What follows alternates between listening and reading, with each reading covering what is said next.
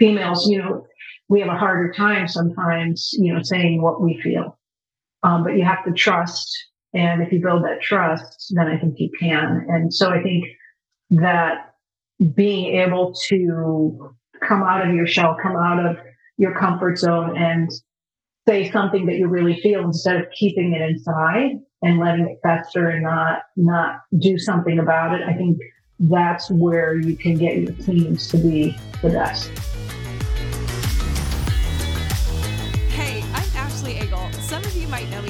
Burkhardt, and I'm a former D1 and professional softball player who spent a few years coaching in the college game before deciding to put all of my focus into youth softball players and helping them make their dreams and their goals happen for them. It's our job to help them unleash their potential and become the athletes they've always dreamt of. I come from a small city in the Midwest and didn't let that stop me from making my goal of playing D1 softball a reality. No matter where you live, you have the tools to help you thrive, and I am hoping through this podcast to help you get there. On this podcast, you'll learn from Olympians, Hall of Fame coaches, and elite players what their journeys have been like, and you'll also learn from me and my family a bit of our journey through the game. I'm so excited to have you here, so whip out your notebook and let's learn how we can grow in this game together. Welcome to When the Cleats Come Off.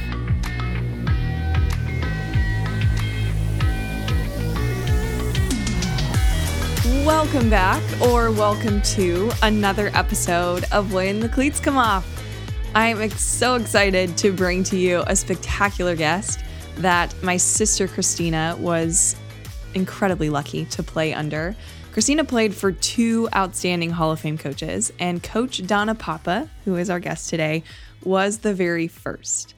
Christina played at the University of North Carolina for 5 seasons and loved every single minute playing under Coach P. Chapel Hill is a special place, and Coach P is one of the main reasons why. I just had to have Coach P on because every time I would come to Chapel Hill to watch Christina play, I felt this incredibly warm welcome every single time. It's a true art to make a culture that's special. This was such a fun and enlightening conversation that I'm actually splitting it into two. So this week, we'll be highlighting her Hall of Fame coaching career, what made her a great coach, what she's learned as a coach and wants to share with you. And then next week, we're going to be talking all about outfield and a little bit of base running, which are two of her favorite parts of the entire game. In Coach P's 38-year tenure as the head coach of UNC, she was a 5-time ACC Coach of the Year, led her teams to 5 regular season ACC titles, appeared in 15 NCAA regionals, has one ACC tournament title, was inducted into the NFCA Hall of Fame in 2012, and is ranked 7th in wins in the history of the game. In this conversation, you will find what's keeping her busy post-retirement. She retired last year, and she's got some new passions we're going to learn about, where her itch for coaching started and how her unique journey was to get to UNC, tips that she would give new coaches just starting out, the key to building a great culture throughout the years, and one that many of her alumni can't wait to come back to and visit, ways to keep athletes engaged and focus on team goals and personal goals, the commonalities she's seen from the best leaders and the best teams that she's ever coached, how she was able to adapt to the evolution of the game over time, and what kept her excited to go to work every single day, and so much more, of course. Coaching is an absolute art, and Coach P loved being as great as she possibly could be at her craft for her players and her staffs. I learned so much in what feels like a short time with her today, and I know you will too. Let's dive into this incredible conversation with Hall of Famer Coach Donna Papa.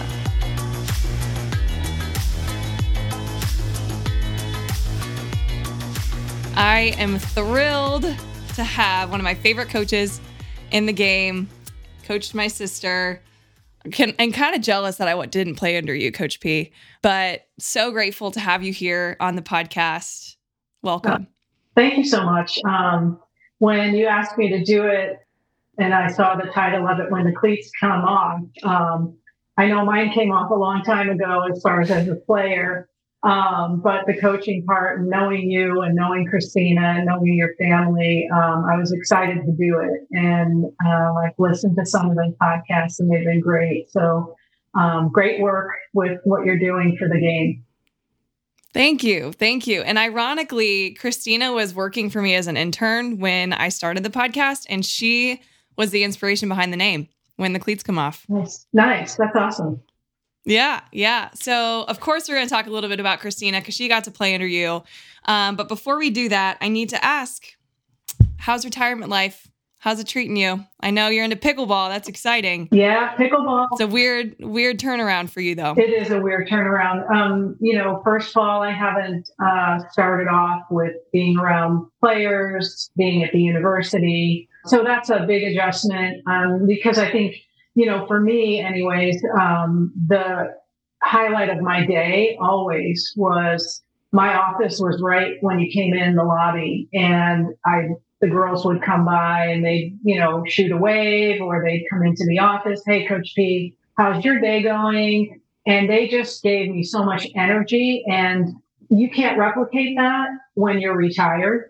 No matter what you do, you don't get that energy and that vibe of those players coming in and then knowing you're going to get to work with them in an hour or whatever on the field, working on their passion, my passion. And so that part is missing. And I think the other part is when you watch the game, and as a coach, when you're in it, and this playing and coaching, that feeling of that competitiveness on the field and those moments, you can't replicate those. So those are two things that I really am missing right now.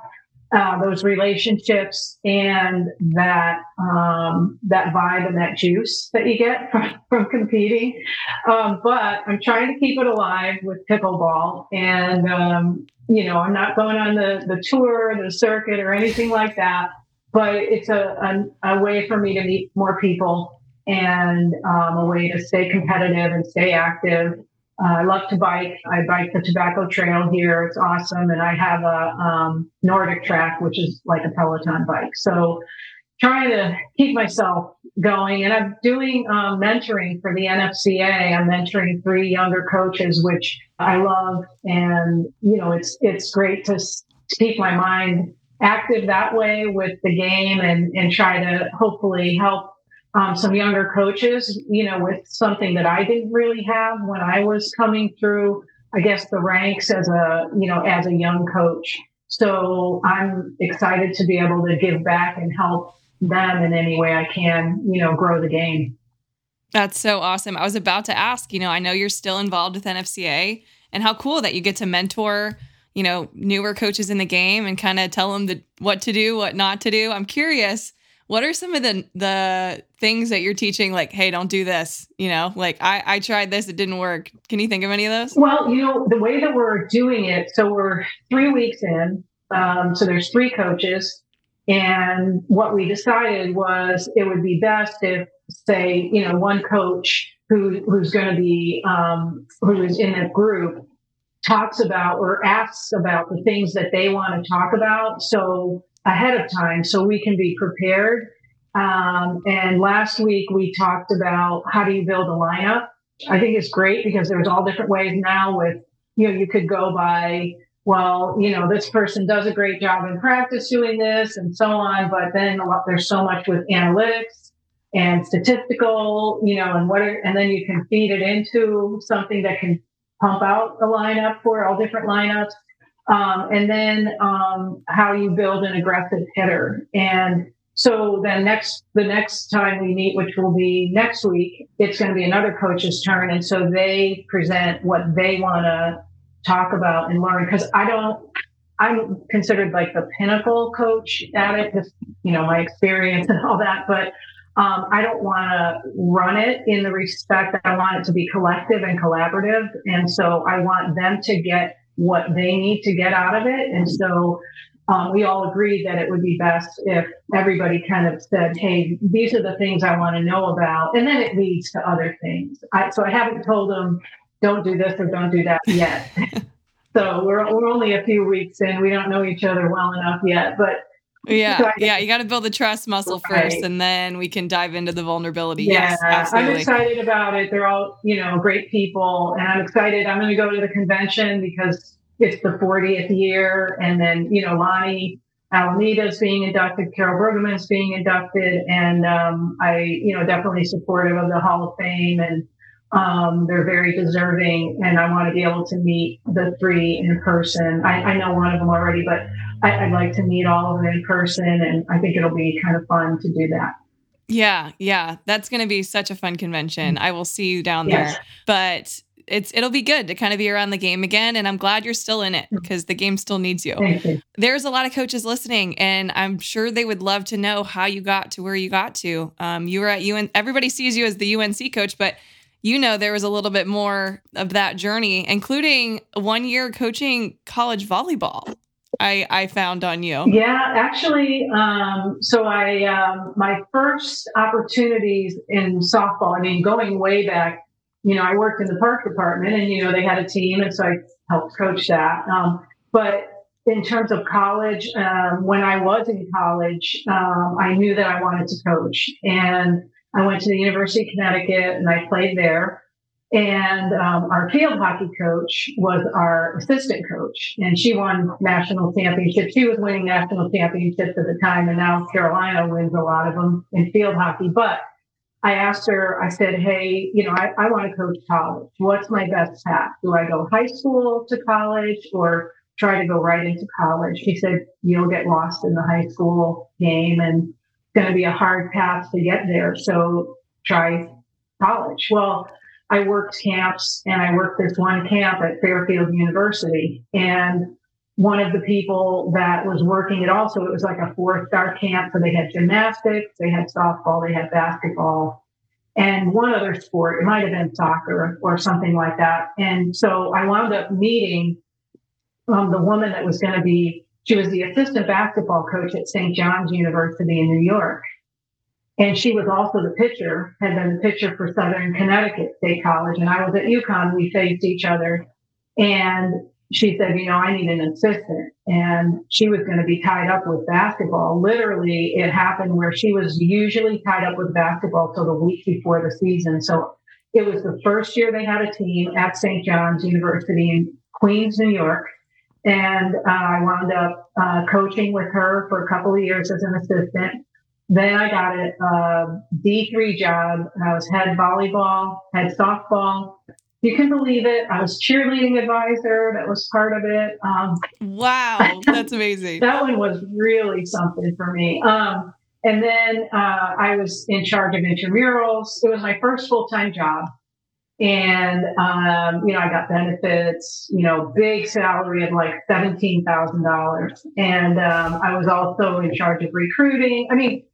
You name it, and I did it. But I love that opportunity to coach at D3 because, those kids weren't there on scholarship. A lot of them were dual sports, so I got a lot of the field hockey players that played softball, the volleyball players played softball.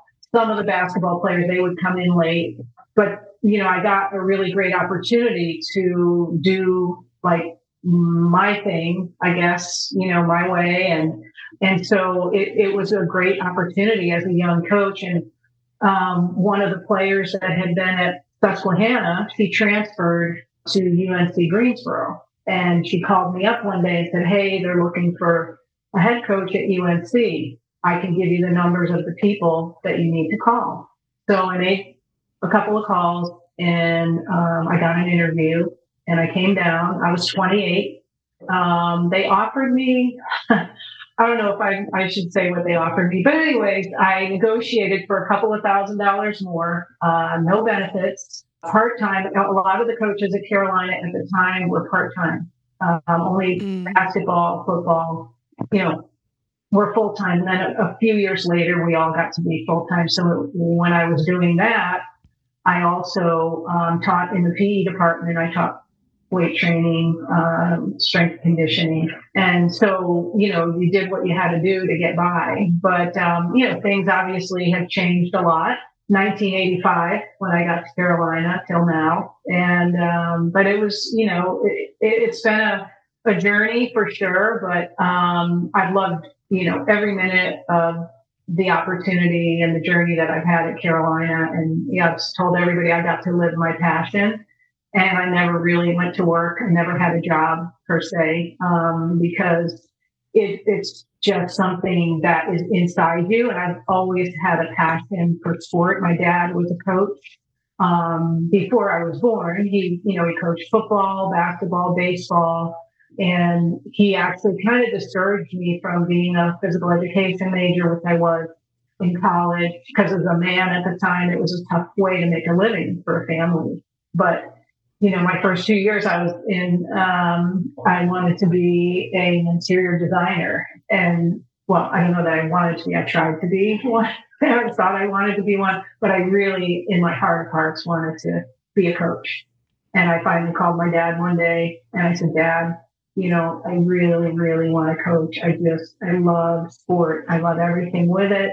He said, then just go for it. You're probably not going to make any money, but go for it. If that's in your heart, do it. And I didn't care about making money, to be honest. It wasn't ever about money for me. That's what makes you special, because when you're after the money, like, you kind of lose the passion for it. But I know, coming from my sister and the players you got to coach, is you came to work excited every single day, no matter what. And I think that just comes down to the fact that you wanted it. It is time for another listener shout out. Barrett's here, so he might help us with this shout out. You gonna help? So this one is from LZ Fiver, and it is called So Much Beneficial Information. They said, my daughter has big dreams, and I can't even tell you how, but I came across this podcast, but I started it from the beginning, and I have learned so much as a parent. I am almost caught up, and it's only been a few months. Wow, that is a lot of listening to the podcast, and I am honored that I am in your ears as often as I am. I have built this podcast for you, especially because we've all been there. We've all tried to find resources to help us become better coaches, better parents. And a lot of you athletes that are listening, there's so much you can learn from this too. So thank you so much for this amazing review, LZ Fiver. I hope I'm pronouncing it right, but it means the absolute world that you left this review. And for any of you that want to help make this podcast grow for free, please write me a review and tell me what you really think. Tell me what episodes you love most so I can keep sharing episodes like this one for you. Thanks again so much, and let's get back to the show.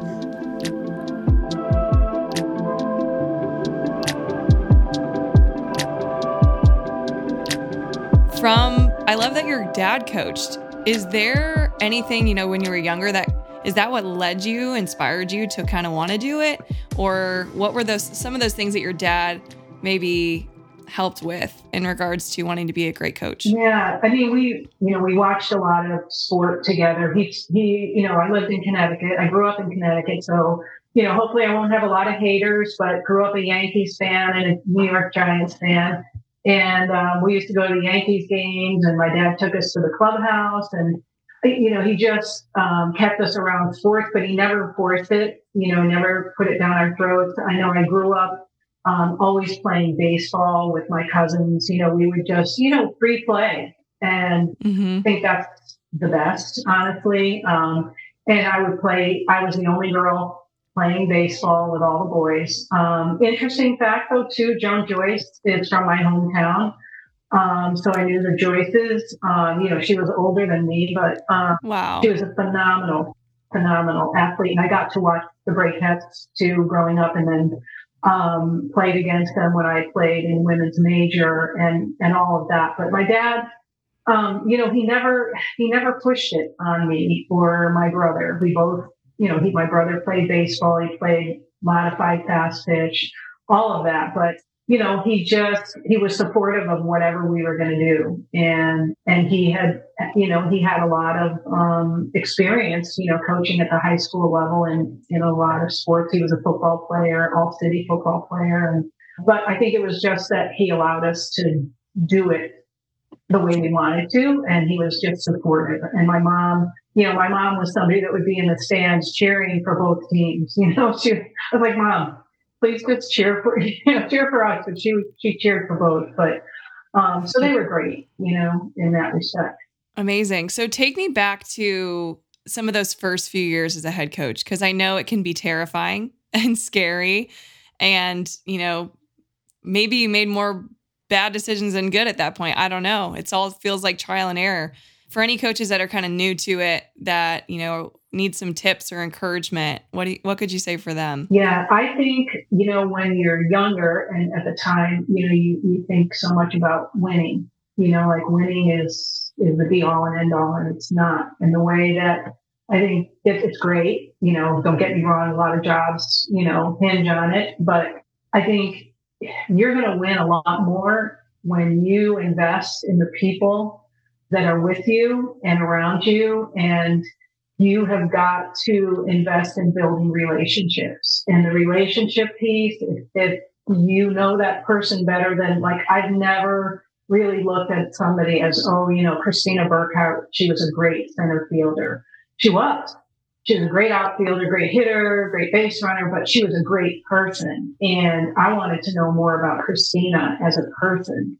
And, you know, every player is different and they all are important, and how they feel and how you make them feel is important, you know, and they're going through, like, they're 18 to 21. They're like finding themselves, and, you know, some of them have freedom for the first time, and some of them just don't know what they want. And the thing is, you've got to know them to be able to get the most from them too, and know what they want and know what their goals are. And to me, like, knowing them more past just the, you know, being on the field, that was really important to me. And that's where I focused as I got, you know, a little bit more mature myself. That's where I learned that is really, really important, is building all of those relationships. And I think most coaches will tell you, and whether sometimes you're successful or not, you could have the greatest relationship with your team. Maybe you don't win that year, and it's going to happen. But, you know, I want them to know. And I feel like, you know, I've gotten some of that feedback just from retiring. You know, people reach out and say things, but knowing that you made an impact on their lives. And Matt Brown at UNC had said this, you know, when they come even to college, it's not a 4-year commitment, it's a 40-year. And so I still keep in touch with our alums, as many of them as I can, in all different ways. I'll help them in any way, anytime, you know, whatever they need. I don't, you know, judge who they are. I want them to be the best. I want to help make them the best. But investing in them, that is, to me, number one. You have got to invest in people. And you're in a people business, really, if you want to look at it like that. Totally. And I think I saw, you know, pictures from the alumni weekend this fall, and it looked like a blast. And there were so many. I feel like from every generation of player through UNC, that's just a testament to them feeling loved and wanting to go back to the school that they loved. I think, so this question actually came from Christina. Oh boy. I'm excited to ask it. She said, how were you able to invest so many years into the program and its players? So I feel like this is a nice little segue. Yeah.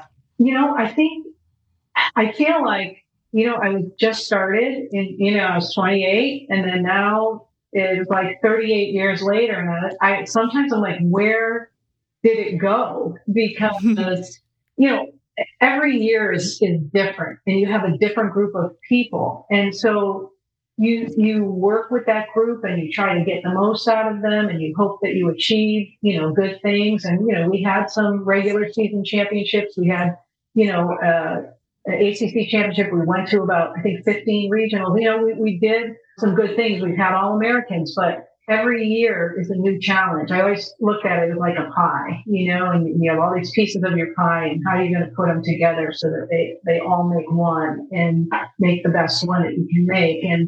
And so I think that I never lost. I always wanted to achieve, and I'm a perfectionist. And I was never satisfied. I was never satisfied with myself, not with putting that on the girls, but I always thought I could do better, and how could I be better? And I was a constant learner. I always feel like that's so important. Like, it doesn't matter, like, if you've been coaching for 5 years or 25 years, like, you should still be going to conventions. You should still be learning. You pick people's brains. You know, I've called Karen Weekly to talk about slapping and kind of learn, you know, more about that. I went during COVID, I went to LSU, had a camp, you know, on Zoom.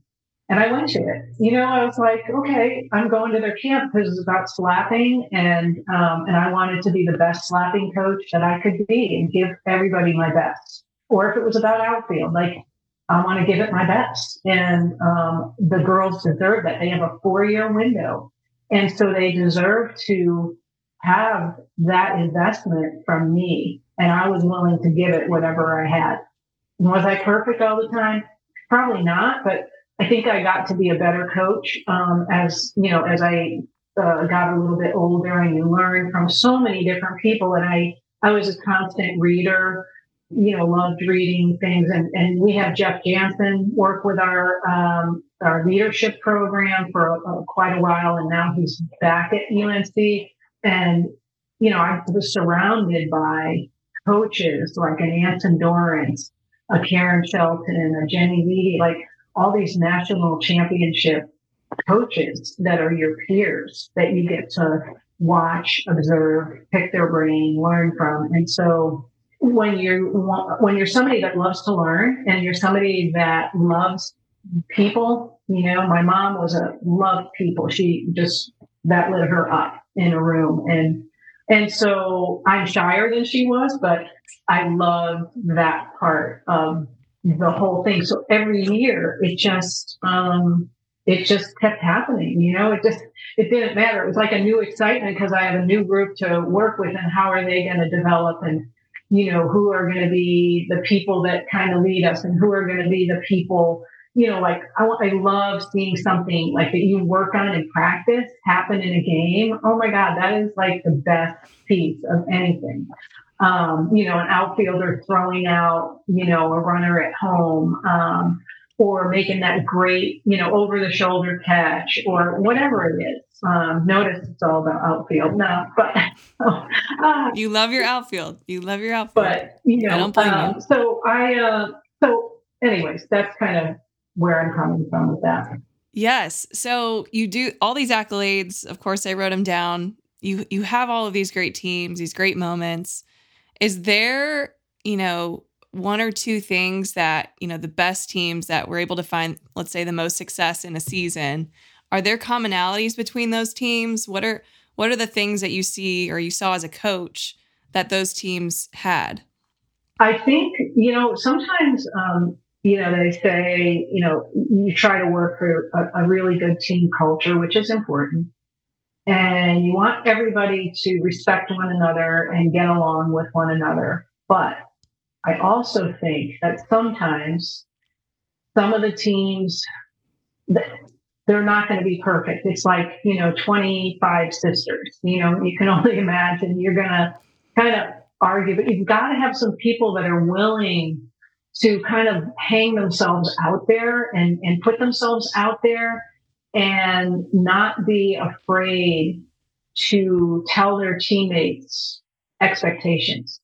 And I think, or, you know, you want to show them, but I think some of the better teams have had people on them that were kind of a little tougher, you know, like they were tough on their team with their expectations and their standards. You know, we don't do things like this here. We do it like this.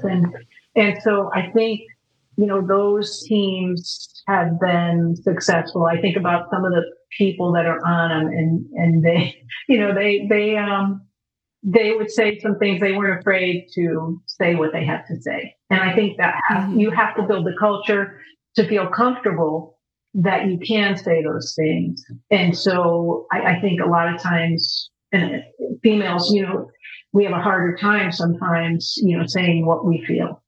But you have to trust.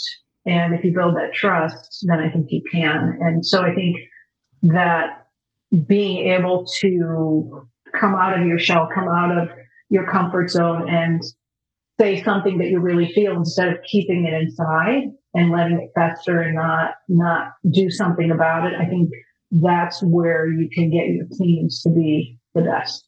Yeah, that accountability piece is underlooked, I think, a lot. And, you know, having players and even coaches, leaders on the team, being able to say things that the team needs to hear instead of what they want to hear. Right. Yeah, I could definitely see that being a huge reason why your team finds success.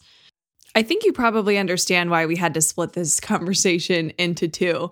We covered so many bases about how to be a great coach and develop your craft.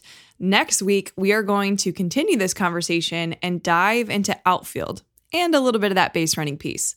She loved working with the outfield at UNC, and Christina said she is a huge reason why she was able to be a Rawlings Gold Glove winner. That's saying a lot. You could say her outfields were making tons of SC top 10 plays and was one of the most aggressive base running teams in the nation because of Coach P, and she put a lot of focus into these two important areas that we'll talk about next week.